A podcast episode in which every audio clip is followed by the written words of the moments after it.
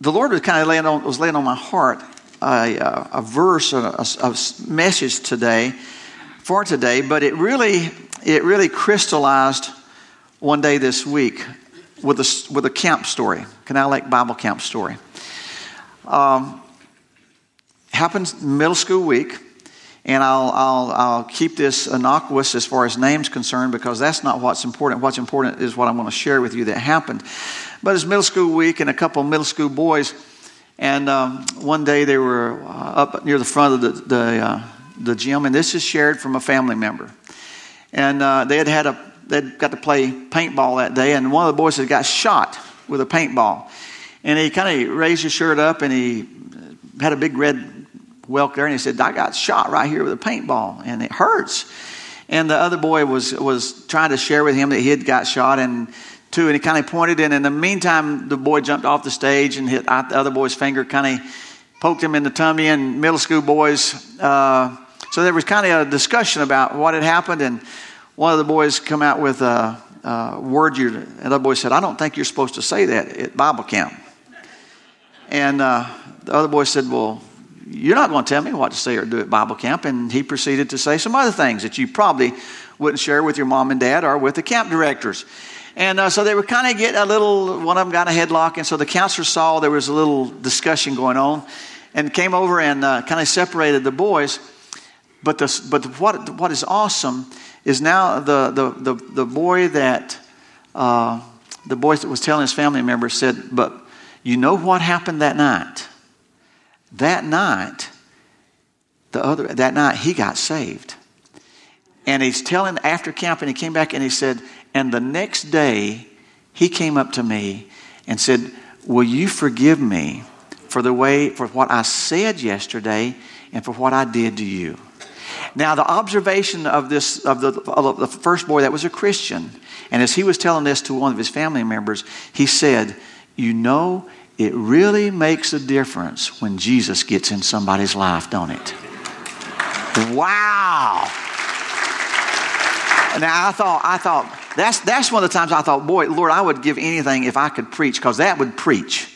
It really makes a difference when Jesus gets in somebody's life. I want to talk to you this morning about Jesus making a difference. You should be able to see the difference in his life. He could. Can people see the difference? This is, my, this is the first thing he thought to me.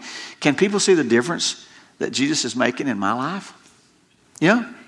Here was a middle school boy, and he come home from camp, and he was already seeing the difference that Jesus had made in a young man's life. Go with me to the book of Acts, chapter 5. Uh, I'm sorry, Acts, Acts chapter 4. I'm going to start with verse 5. Pick up on the, on the story a little bit. Um, it's, it's right after Pentecost.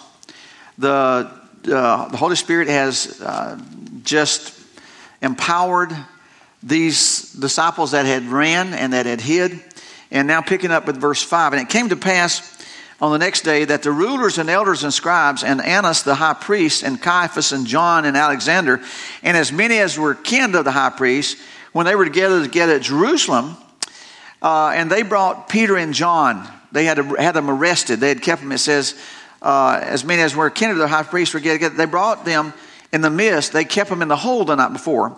And they brought them in the midst, and they asked them by what power or by what name have you done this? They had uh, prayed, and, the, and the, the lame man was healed. Uh, and, uh, and a lot of God was doing a lot of uh, powerful things, and they were preaching Jesus Christ. And so they set them there and they said, Whose, whose name are you doing this? Then Peter, verse 8, filled with the Holy Ghost, said to him, You rulers of the people and elders of Israel, if we this day are examined of the good deed done to the impotent man, by what means he's made whole, be it known unto you all and to all the people of Israel that by the name of Jesus Christ of Nazareth, and boy, I mean, he's not bold with the name, but look, look what he says whom you crucified, who God raised from the dead. Even by him does this man stand here before you whole. This is a stone which was set at naught of you builders, which has become the head of the corner. Neither is there salvation in the other, for there's none other name under heaven given among men whereby we must be saved. In verse 13, and I want to just, I'm going to, I'm to highlight verse 13 and I want to camp there for a little while.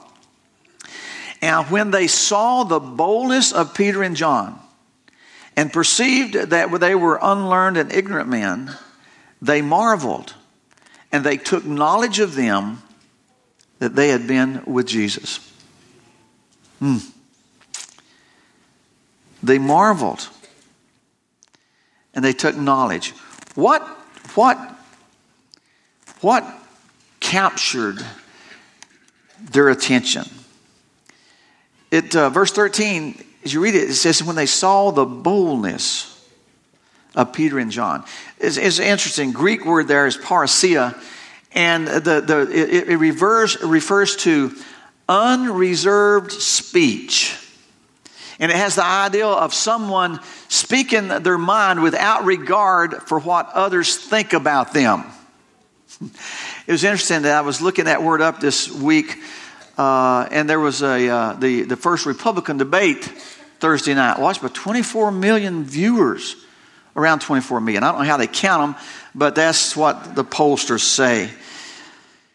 And there's a uh, there's a there's a this, this phenomenon going on. Whether you like him or dislike him, you probably, probably, probably polarizing, and that's Donald Trump. And uh, Donald Trump seems to speak with some unreserved boldness of disregard. Now, you probably can do that if you have a net worth of billions of dollars. I think that's one of the things that initially maybe attracted some people to him is that he, he comes across as he's not going to be told by the media or he's not going to be told by the politically correct or by the uh, by finance. You know, he's not going to be told what to do. He's going to do his own thing. Now, that kind of boldness in the flesh can run roughshod and can cause a lot of injury and harm. But when that kind of boldness, under the control of the Holy Spirit, operates, it can be a powerful force, as it was here with, with Peter. And uh, as you read on, uh, the first service, Matthew, uh, Pastor Matthew kind of refers to this of where, as you read on, of where, where they threatened these guys not to even speak anymore in the name of Jesus. And they said, hey, you, you, you know, you think we ought to obey you or obey God? It's a no brainer. Yeah, it's a no brainer. It was then. It should be for God's people today. But it's, sometimes it's not.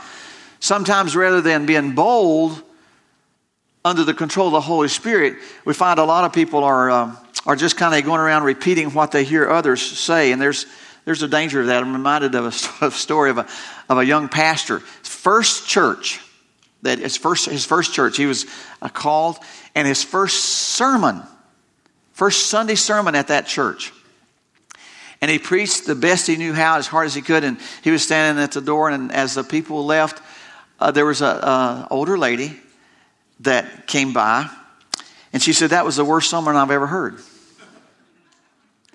And uh, and he was kind of he was kind of taken aback by it and didn't want to first Sunday there didn't want to make a scene, so he just kind of nodded his head and smiled, and she went on. Next Sunday, preached hard People were coming by. The lady came by and said, That was the worst sermon I've ever heard. And he, and, and, and, and, went on for a few Sundays and he kind of he kind of thought, wow, I, you know, I, I, needed, I need to know something. So he, he called one of the deacons over and he, and he, he said to the deacon, hey, what's going on? He said, every, last, last several Sundays, every time I, from the first Sunday, every time she comes by, she looks over at me and said, that's the worst sermon I've ever heard. And the deacon said, oh, pastor, he said, don't be too concerned. He said, she just goes around repeating what everybody else says. so sometimes people just go around repeating things, but Peter and John, one of the things that that that was noticeable about them is that they had been with Jesus and it was reflected in the way they spoke and in their speech. I want to just I want to share with you a couple three about three characteristics that I think I've noticed that, that when people have been with Jesus, you can tell.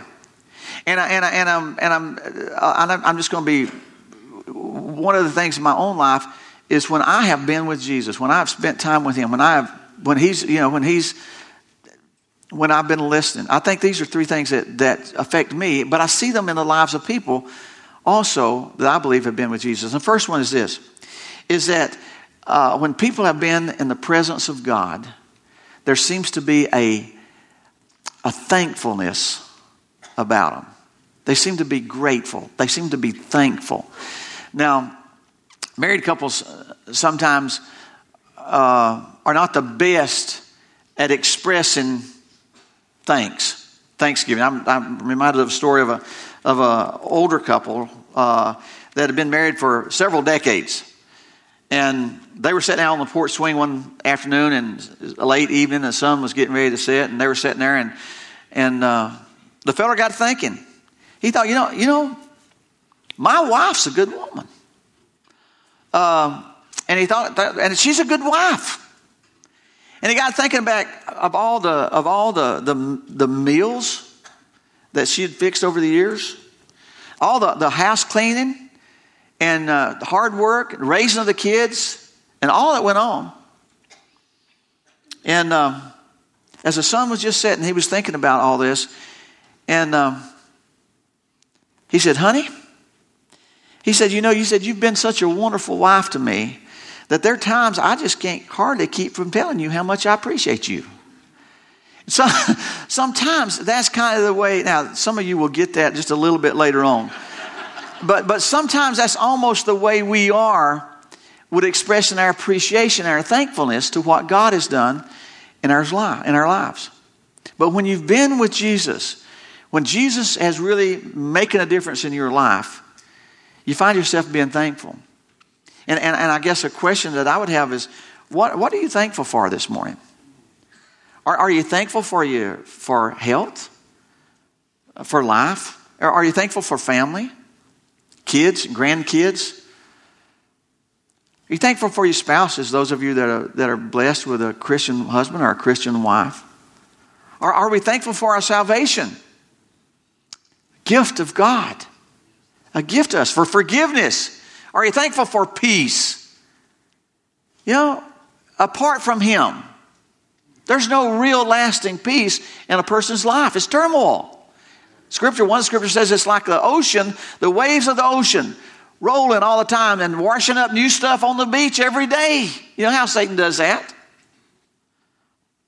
But in Scripture, there are several scriptures we'll share quickly with you that uh, I believe that, that shows how that in Scripture, our worship often is an indication of when we've been with Jesus or the difference that Jesus makes, and it comes out in being thankful. And so, when should we be thankful? Well, Deuteronomy chapter 8. Brandon, Deuteronomy chapter 8, verse 10 says, When you've been eaten, when you've eaten and are full, and when you shall, then you shall bless the Lord your God for the good land in which is given you. So I'm thinking we, we should be thankful when we're, when we're blessed, when we're happy, when things are going well. We should be thankful. Colossians chapter 3, verse 15 says, And let the peace of God rule in your hearts, to the which also you are called in one body, and be ye thankful. We should be thankful when there's peace and when we've experienced God's peace and when we're experiencing God peace. 1 Thessalonians chapter 5, verse 18. It says, In everything give thanks, for this is the will of God in Christ Jesus concerning you. I think it's a reminder of us that we're to give thanks when we're happy, we're to give thanks when things are going great, but we're to give thanks when things are tough, when times are tough, when their circumstances are hard, that we're to give thanks in all things. In everything, we're to be given thanks. James chapter 1, verse 2 says, My brethren, count it all joy when you fall into different temptations. We're to be thankful when, we're, when we face trials, knowing that the trying of your faith works patience. And James will continue on because God is using these in our lives. Philippians chapter 4, verse 6 reminds us that uh, be anxious or be careful for nothing, but in everything, through prayer and supplication with thanksgiving, let your requests be made known unto God. We're to be thankful when we're tempted to worry. Always we're to be thankful. I, I, I, believe that Jesus gives us a good picture of how he sees thankfulness as, a, as an awesome act of worship. Luke chapter 17. In Luke 17, go over there quickly. Luke chapter 17, we're going to pick up verse 11 quickly here. It says, And it came to pass as Jesus went to Jerusalem, he passed through Samaria and Galilee. And as he entered into the certain village, there met him ten lepers. And they stood afar off. They had to, and they lifted up their voices and said, Jesus, Master, have mercy on us. And when Jesus saw them, he said to them, Go show yourselves unto the priest. And it came to pass that as they went, they were clean cleansed. Now, again, this is why, if, if, if they were healed from leprosy, the law said that they had to go show themselves to the priest. The priest would be the ones that would declare that they were clean, able to re enter society or not. But the interesting thing that, that just got to jump out at you, it does me in this story, it, Jesus told them to go show to the priest, and they went, and the healing didn't come until they were on the way. It says, as they went, as they went that they were cleansed. Verse 15. And one of them, when he saw that he was healed, turned back and with a loud voice glorified God. And he came back and he fell on his face at Jesus' feet, giving him thanks. And Luke just points out, and this guy was a Samaritan. Again, Samaritans and Jews, a lot of racial tension and hatred. The Jews looked down on the Samaritans. The Samaritans, I mean, they made no bones about it. Samaritans uh, knew that. And this Samaritan guy returns to Jesus, falls down on his face, and is thanking him for healing him. Now look at verse, look at Jesus' response. And Jesus said to the Samaritan man that was healed, Weren't there ten lepers cleansed? Where are the nine? They're not found that return to give glory except a stranger. And then Jesus says to the Samaritan, Get up, go your way your faith has made you whole. Not just clean, but whole. Wow. What an act of worship. And I believe that a thankful heart is a characteristic of a person that has been in the presence of God, that Jesus has made a difference in our life. Another characteristic that I want to point out people, people know that Jesus has made a difference in our lives when we praise Him. Now, I believe thanksgiving and being thankful is, is usually thanking God for what He's done. Something He's done. Cleansed of, of, of leprosy here in Luke 17. Uh, what, what He's done, how He's met our needs, blah, blah, blah. But praising Him is worshiping Him for who He is. Thankfulness, while it may be for what He's done, praise is for just who He is. I just want to praise him. I just want to thank. I thought of the songs when they were when they were singing this this morning. And the scripture again is full of that. Psalms is full of commands like in Psalms 47 verse 6, 7, and 8 says, Sing praises to God. Sing praises. Sing praises unto our King. Sing praises. You kind of get the, the, the idea. He's wanting you to sing. And a lot of times, our praise in Scripture, a lot of times, Praise is associated with singing. He says, For God is the King of all earth. Sing praises with understanding. In other words, know why you're praising Him. God reigns over the heathen. God sits upon the throne in His holiness. And so we're commanded, sing praises to Him. Hebrews 13, verse 15 says, By Him, by Christ, therefore, let us offer the sacrifice of praise to God continually. That is the fruit of our lips giving thanks to his name. That thanksgiving, as it comes out, as it's verbalized, is praise and adoration. And we, a lot of times, we call our, our singing, we'll say, well, you know, we're doing praise and worship. But really, worship is a response of all that we are to all that God does and all that He is. Our praise and worship. Psalms 96, verse 1 through 9 is there. It says, So sing unto the Lord a new song Sing unto the Lord all the earth. Sing unto the Lord. Bless his name. Show his, forth his salvation day to day. Declare his glory among the heathen, his wonders among all people. For the Lord is great and greatly to be praised. He's to be feared above all gods. For all the gods of the nations are idols, but the, but the Lord made the heavens. Honor and majesty are before him. Strength and beauty are in his sanctuary. Give unto the Lord, O you kindreds of the people, give unto the Lord glory and strength. Give unto the Lord the glory due his name. Bring an offering and come into his courts. O worship the Lord in the beauty of holiness. Fear before him all the earth.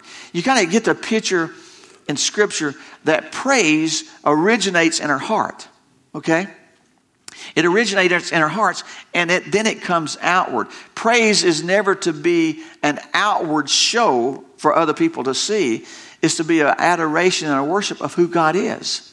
Matter of fact, Jesus would repeat in, in Matthew 15, verse 8, Jesus repeats a warning from Isaiah when Jesus tells the people, says he, he warned them, he said, The people draw near me with their mouth and they honor me with their lips. But what? Their heart is far from me. He says they worship me in vain. In other words, he says they're going through the outward, the outward show of it, and people around them may be fooled.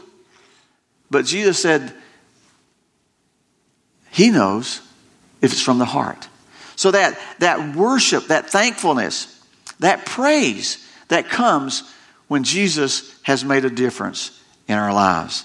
This morning, if you were thinking, what would you say? I, I, I, praise the Lord, and you finish it. I praise the Lord for, and just whatever, you know, think about it. I'm thankful for, how would you finish that? Well, one other thing, I, I, I believe that you can tell that Jesus has really made a difference. You know that you've been in the presence of God when God is worshiped through our obedience to the Word. Now, I love it. Praise and worship. I get excited. My feet, my feet can go to tapping if they reach the floor. They can go to tapping. I don't have much. Uh, I, I, like. I, I, can hear good music and I know what that is, even though I may not know what key it's in or anything else. I, I love good praise and good singing. I love it when, when God's worship through a, a humble and a thankful heart, a servant's heart. I see that, and I see that as a man, as a, as a sacrifice of worship and praise. But to me, one of the most beautiful acts of worship is that which flows through obedience to God's word. Just simple obedience, day in, day out, living the truth of God's word asking forgiveness. The little boy, I love this. It comes back. The, the, the, the, simple truth is that here it now, he's coming back the next day and said, I'm sorry. He knew, middle schooler, he knew. I'm sorry the way I treated you yesterday was wrong. But the difference, what was the difference? One difference. Well, the other boy knew. Could say to the family member, it sure makes a difference when Jesus there done it. It sure makes a difference. Having a servant attitude. Monday, Tuesday, Wednesday, Thursday. You see, Daddy used to always, and some of the older people had expressions said, they don't care how high you jump in church on Sunday, is how straight you walk when you hit the ground on Monday. Now, now, what, what are they saying? They're saying that real worship, uh, it's great to be together. I love it. I love it to sing. I love it. We worship, and I'm and I just love that. But it really, really, really gets exciting to me because I see you walk it out in obedience Monday, Tuesday, Wednesday, and sometimes when it's not even really convenient, sometimes when it's maybe more inconvenient, or when it's very difficult. It's hard, it's hard for a middle school boy to go to another boy and say, I'm sorry. It's hard for an adult, uh, a grown man to go to another man and say, I'm sorry. Shouldn't be, but sometimes it's hard for a husband to go to his wife and say, honey, I'm sorry. You know? But to see that obedience because Jesus makes a difference. I'm going to kind of close with a, and I told Lee this morning I was going to, a couple, couple more verses, but I'm going to kind of close with this. In our, in our Bible study Thursday morning in Ephesians, there, there is a verse in Ephesians chapter 2, and we were there Thursday morning, that just, I can't, I, it's hard for me to get beyond. Paul is writing to the Christians there. He's just told them, told them about all that we that God has done for us, and he's told them about how he's He's made us alive in Christ. And then in, at the beginning of chapter 2, verses 2 and 3, he's told them about this is how we know we're alive because this is the way we used to live, just like the world, like unsaved people. This is what we did. This, and Paul says this is who we all were. And then verse 4, Ephesians chapter 2, verse 4, look at this. It says, but God. And I thought, again, I told, told the guys Thursday morning, I said, man, you talk, but God.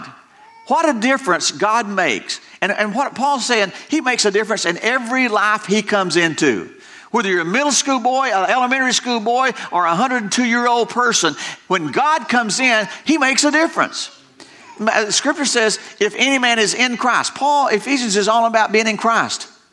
He says, if any man is in Christ, what does it say? He is a new creature, a new creation, a new creature. It doesn't, he, he is. He's a new creation. All things are passed away, all things become new. And here he says, but God. And, and I just look at this who is rich in mercy. We talk about people being rich in land. Around here, we used to talk about people being land poor. That meant that he's an old farmer or a guy that used to, you bought timber was sold around here. You, you had to take the land to buy the timber. I can remember the days, and Janice Kent, uh, her daddy was uh, Cole Adams, bought a lot of, he, he, he owned a lot of gum log one time. He bought it to timber. And the land was almost worthless. You could, land was $100 an acre.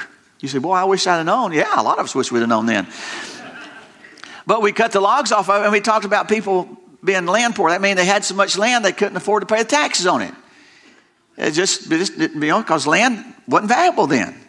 But we talk about people being rich in land, or we talk about people being filthy rich with money, you know, got enough money to burn a wet dog. I mean, all kinds of things. Don't seek PETA on me. I'm just telling you what I've, you know. Uh, but God, one of the ways that, that Paul describes God is God is rich in mercy. That means he's got more mercy than he could ever spend, than he could ever use. That he's just got mercy and he likes to he likes to spread that mercy around. That's our God. But God who's rich in mercy, for his great love wherewith he loved us. What a what a picture.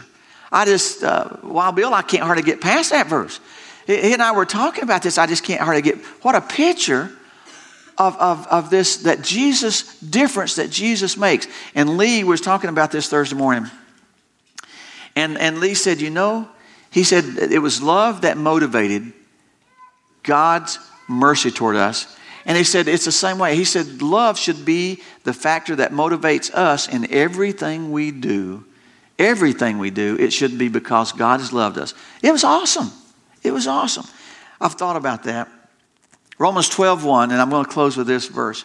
Romans 12:1 says, I beseech you, therefore, brethren, by the mercies of God, that you present your bodies a living sacrifice, holy, acceptable unto God, which is your reasonable act of service.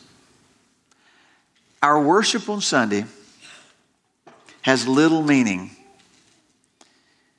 if we're not obedient the other six days. Now, I'm reminded of a, of a story told about Mark Twain. I don't think Mark Twain necessarily was most the godly, one of the most godly people, but he did have a lot of stories told about him. I read a story of, uh, of Mark Twain talking to a, uh, a businessman from Boston. And the businessman from Boston told Mark Twain, he said, Before I die, he said, Before I die, he said, I want, I'm going to go to Jerusalem and I want to climb Mount Sinai. I want to climb to the top of Mount Sinai. And I want to, I want to, I want to yell at the top of my lungs the Ten Commandments from the top of Mount Sinai.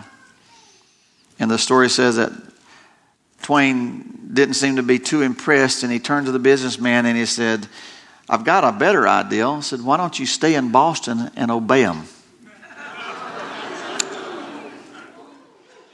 I know. I know.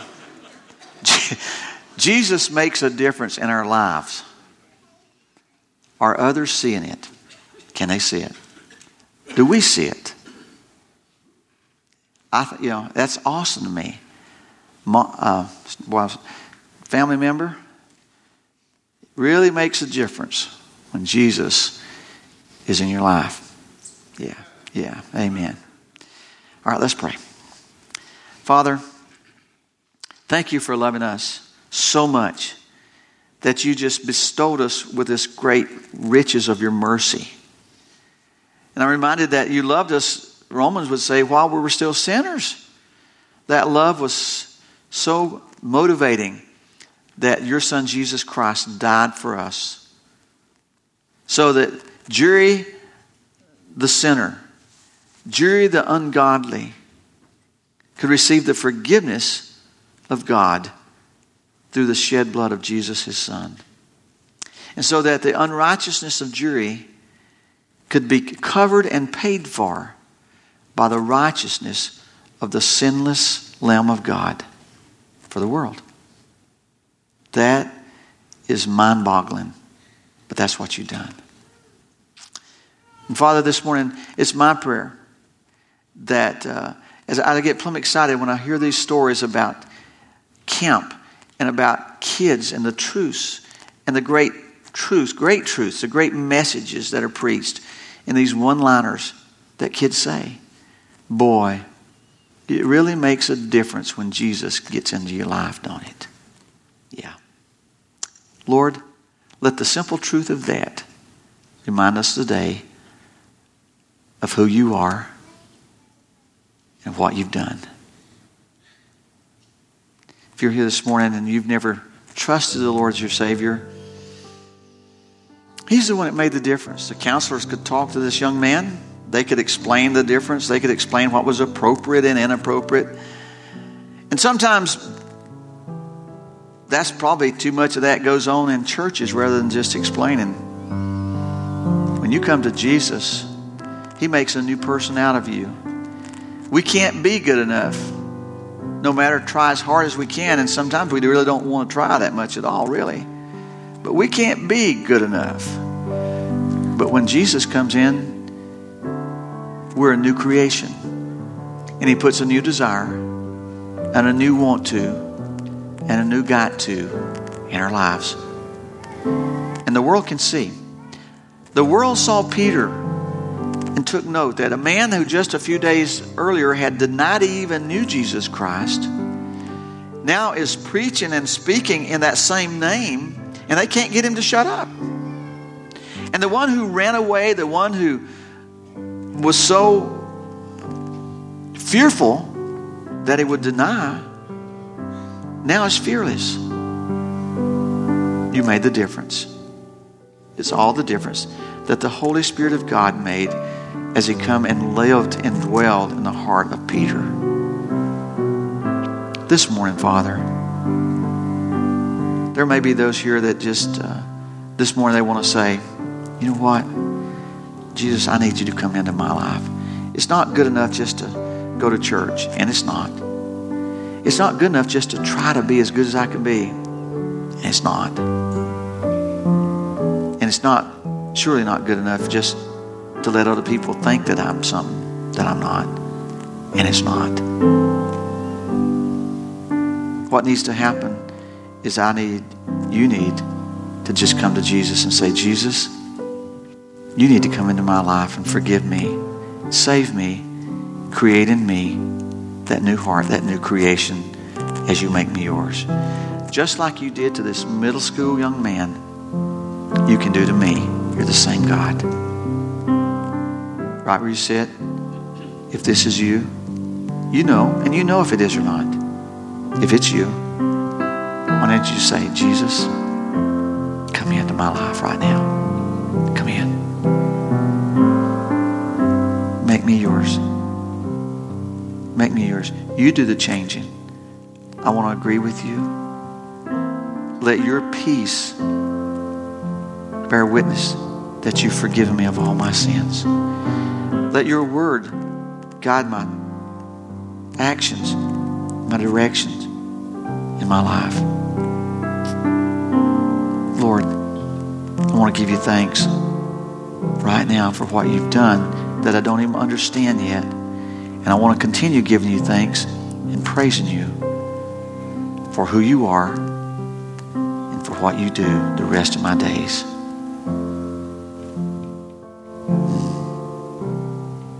That's you and that's a desire of your heart, Just raise your hand. I want to pray with you. I'm not going to embarrass you, but I want to praise you. Pray for you and with you as we close. Just raise your hand up and hold it up.